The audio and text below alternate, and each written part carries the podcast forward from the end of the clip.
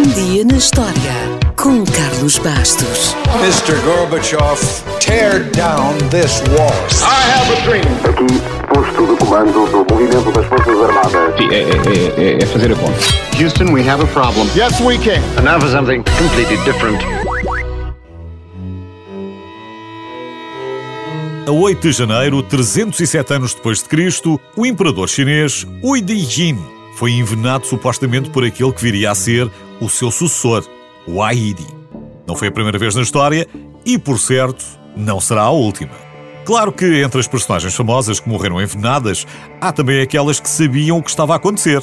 Sócrates, um dos fundadores da filosofia ocidental, por exemplo, foi condenado à morte e bebeu cicuta.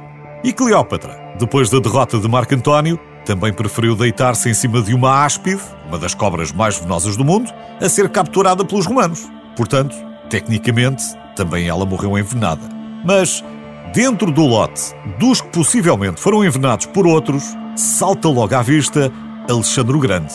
Um dos maiores conquistadores da história ficou doente após um banquete. Com febre e fortes dores abdominais, ele foi perdendo as forças até ficar completamente paralisado na cama, morrendo 12 dias depois. Causas naturais como a malária, salmonela ou febre tifoide foram levadas em conta, mas o mais certo é que tenha sido mesmo envenenado. O envenenamento era uma prática muito comum entre os macedónios. No entanto, também é possível que tenha sido só azar. Alguns investigadores dizem que morreu de uma mistura de ervas no vinho. As ervas fermentaram e tornaram-se venenosas. Azar.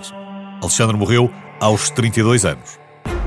Um pouco mais velho, era Mozart, tinha 35 e alguns meses antes da sua morte, o famoso compositor terá dito à sua esposa que tinha sido envenenado com aquatofana, um famoso veneno da época que matava a vítima muito lentamente. Por ironia do destino, Mozart estava a trabalhar no seu Requiem, uma encomenda anónima, quando caiu na cama e começou a delirar. A teoria do envenenamento ganhou força no século XX, com a peça e depois com o filme Amadeus, sendo o mal da fita António Salieri. Salieri jurou no seu leito de morte que nunca tinha feito mal a Mozart. E talvez seja verdade, porque existiram outras vítimas em Viena no mesmo período. 30 anos depois, exilado na ilha de Santa Helena, morria mais uma grande figura histórica, Napoleão Bonaparte. Oficialmente, morreu de cancro no estômago, mas anos depois, o seu corpo foi levado para Paris e apresentava um excelente estado de conservação. Sabemos hoje que o arsénico pode ter esse efeito colateral e novos exames realizados ao seu cabelo, já no século XX, detectaram elevados níveis deste veneno. Só que o arsénico era usado nessa altura em centenas de coisas que iam desde produtos de beleza ao pigmento verde das roupas e dos papéis de parede. E por isso, em 2004, outras análises chegaram a uma hipótese que é mais aceite. Napoleão morreu por complicações causadas pelos medicamentos ministrados pelos seus médicos para lhe tratarem a doença.